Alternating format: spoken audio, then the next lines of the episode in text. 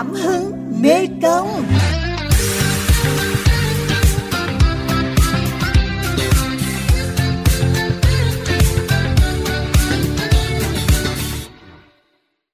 Thưa quý thính giả, trước đây khi đến các xóm lò rèn ở miền Tây, mọi người có thể nghe rõ âm thanh xì xèo của những thanh sắt được nung đỏ ngâm vào nước lạnh, hay nghe tiếng đe, tiếng búa, nện nhịp nhàng, qua cùng tiếng cười nói vui vẻ của những người thợ. Đó là thứ âm thanh quen thuộc suốt hàng chục năm qua, tạo nên nhiều vật dụng hữu ích với các gia đình miền Tây. Qua rồi thời Hoàng Kim, nhưng vẫn còn đó những người thợ cần cù, bình dị, ngày đêm giữ lửa nghề rèn được nối truyền qua nhiều đời. Cảm hứng Mê Công hôm nay mời quý thính giả cùng lắng nghe câu chuyện của chị bé Chính ở dòng riền Kiên Giang, thành viên của một gia đình có truyền thống làm nghề rèn mấy chục năm qua.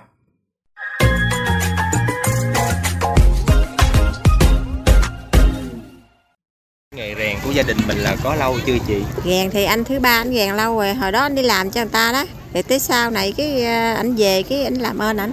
Rồi ờ, nói chung ra là cũng dòng họ làm lò gàn nhiều lắm. Cậu út, cậu đồ, cậu mười rồi cũng làm lò gàn không à. Đốt than rồi mình làm, mình đập á, lúc mà à, cầm cái búa đập nó nặng lắm. Rồi tới sau này có cậu mười thì bây giờ ông nghĩ đập tay rồi mà ông có mua cái máy ông đập. Còn mình đập tay mình cầm cái búa, cái búa nó nặng lắm. Ngày xưa là rèn là đập bằng tay hết hả chị? đúng rồi đập bằng tay không mà bây giờ thì à, làm máy à, móc rồi có người thì cũng làm máy có người thì làm tay chứ không phải ai cũng làm máy. Chứ gọi cậu mượn mua đâu mười mấy hai chục triệu gì đó mà tự ông à, à, làm như là làm công mình nên ổng là mua đồ về làm á. Còn nếu mình mướn người ta nữa thì tốn nhiều hơn. Cũng như anh thứ ba anh làm thì phải mướn người đập. Nếu anh không mướn thì anh đập ơn thì nó mệt nhiều vậy đó. Một cái lò rèn gì khoảng mấy người làm? Nói chung ra là là mình bỏ mối nhiều thì mướn nhiều người. Còn nếu mình bỏ mối ít thì mướn ít người mướn người cũng được hai người cũng được. Sáng thì mình mướn người ta làm thì sáng à, 7 giờ người ta vô làm 7 giờ người ta làm tới 5 giờ người ta về. Rèn được những loại nào chị? thì à, gàn dao yếm với búa mát rồi chĩa rồi đó. Nói chung ra là đồ cũ người ta đem lại cái gì cũng làm được hết. Người ta đem sắt miếng rồi đem lại cho mình đó mình làm lại à, như là ép vuông rồi đó với à, ba cái à, nhíp xe rồi đó người ta làm đó thì mình làm cho người ta hết. Như bây giờ cái nghề rèn sống khỏe không chị? cũng được mà giờ thấy cũng nghĩ nhiều rồi đó. Kiểu như là làm nặng nề cũng cực quá đó rồi người ta cũng nghĩ nhiều. Chứ hồi xưa em thấy cần gì hay nhà có len có búa người ta ra người ta rèn giờ mua cái có ha. chứ ờ, hồi xưa thì ờ, dạng ờ, làm ờ, cuốc làm đồ đang cuốc khoai đó giờ đâu có làm đâu. Bây giờ người ta làm máy không à giờ máy nhiều làm dao thì giờ người ta đập tay đập đồ.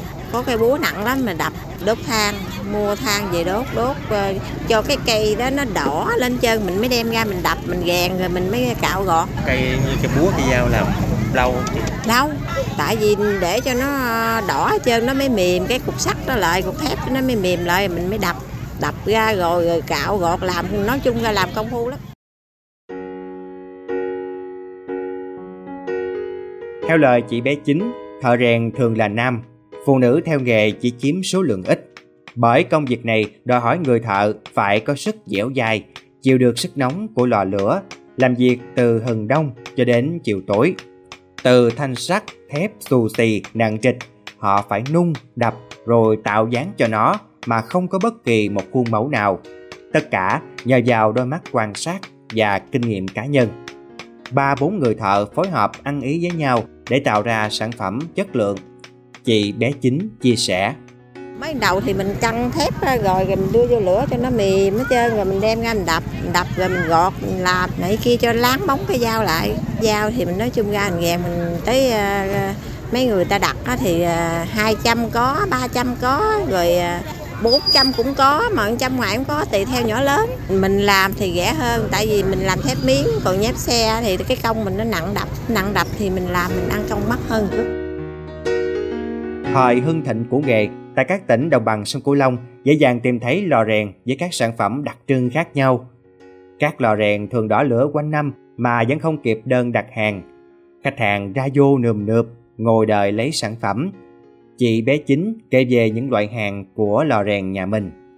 dao yếm dao đồ bằng cá với dao bằng cỏ với dao chét rồi chặt củi với búa rồi này kia thôi năm chục sáu chục bốn chục hai chục nó có đủ cỡ tám chín chục nhỏ lớn Điểm đặc biệt của những sản phẩm lò rèn đó là người thợ khắc những ký tự riêng biệt đánh dấu thương hiệu của mình. nghề rèn là rèn người, ai cũng hết lòng với sản phẩm, bởi đó là uy tín, là thương hiệu của gia đình. Mỗi lò rèn đều có lập bàn thờ tổ nghề, tổ lò làm chỗ dựa tinh thần. Để làm nên sản phẩm tốt, mỗi lò thường có bí quyết riêng, trong đó canh lửa theo từng loại sắt, thép là một trong những điều quan trọng. Nhờ nghề rèn mà gia đình nhiều người thợ có cuộc sống ổn định, con cái học hành đến nơi đến chốn. Hồi xưa nhà mình xài toàn là đồ rèn không à. Lâu lâu đồ nó bị lục. Khi đem lại cho chủ lò người ta làm lại. Khi mà mình ngồi mình chờ thấy thương họ dữ lắm. Trời ơi nó nóng gì mà hết có biết luôn à. Bây giờ ờ, thanh niên theo nghề cũng ít. Thợ giờ lớn tuổi không à. Mà người ta có tay nghề cao. Đã qua rồi thời Hoàng Kim, những âm thanh quen thuộc thỏa nào không còn giòn giả ở nhiều làng nghề, mà chỉ còn vài hộ gia đình giữ lửa dù không còn thu nhập bạc triệu mỗi ngày như trước, nhưng nếu chăm chỉ, thợ rèn cũng đủ trang trải cuộc sống.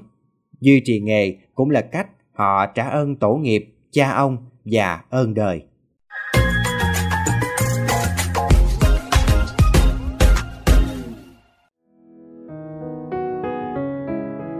Quý vị và các bạn vừa cùng cảm hứng Mê Công đến với câu chuyện Giữ lửa nghề rèn Hy vọng qua phóng sự vừa rồi đã giúp quý khán giả phần nào hiểu thêm về công việc của những người còn nặng nợ với nghiệp ông cha, ngày ngày bên lò rèn để cho ra đời những sản phẩm truyền thống phục vụ các gia đình. Cảm ơn quý vị và các bạn đã quan tâm lắng nghe. Xin chào tạm biệt và hẹn gặp lại.